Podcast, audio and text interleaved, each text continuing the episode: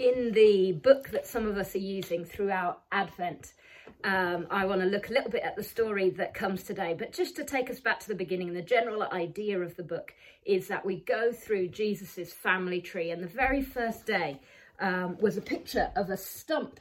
And the idea is that actually, um, by our own bad choices, our destructive um, actions, by our sin, we um, cut off this tree. We made it into a dead stump, but that actually through Jesus we have hope and life, and He is this shoot that comes out of the dead stump, the place where love grows. And I love this idea that Jesus brings hope in the most unlikely places, in the places that to us look dead and um, just no hope and actually he sprouts new hope, new life in those places. And so we're going through lots of different people that are in Jesus's family tree. The idea is we look at Christmas trees and we think about his family tree and the unlikely people um, that made it up. And I love today's character. Today's character is Rahab and she was a prostitute um, in the promised land. She didn't belong to God's people. She was an outsider.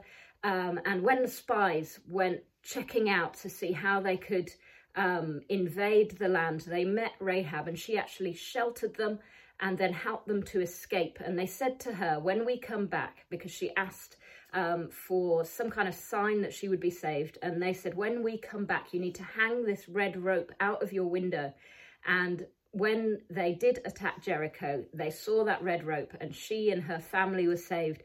And she ended up um, marrying a ancestor of Jesus and ended up being one of his great, great, great, great, great, great grandmothers. And how incredible is that? That um, Jesus, our Lord and Saviour, the shoot that brings love in the most unlikely places, his ancestor was a prostitute and an outsider, looked down on, um, and yet God used her in just such an amazing way. And uh,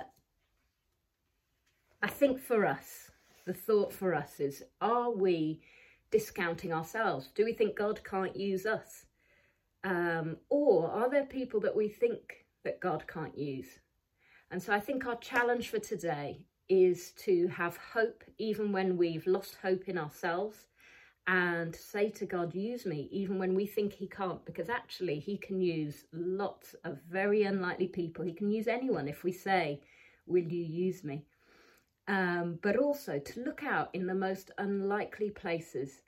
Where is there someone or something or an area where we think, oh, that is a God-forsaken place, where actually it's in those places that Jesus is his speciality is growing love and growing hope in those places that we have discounted.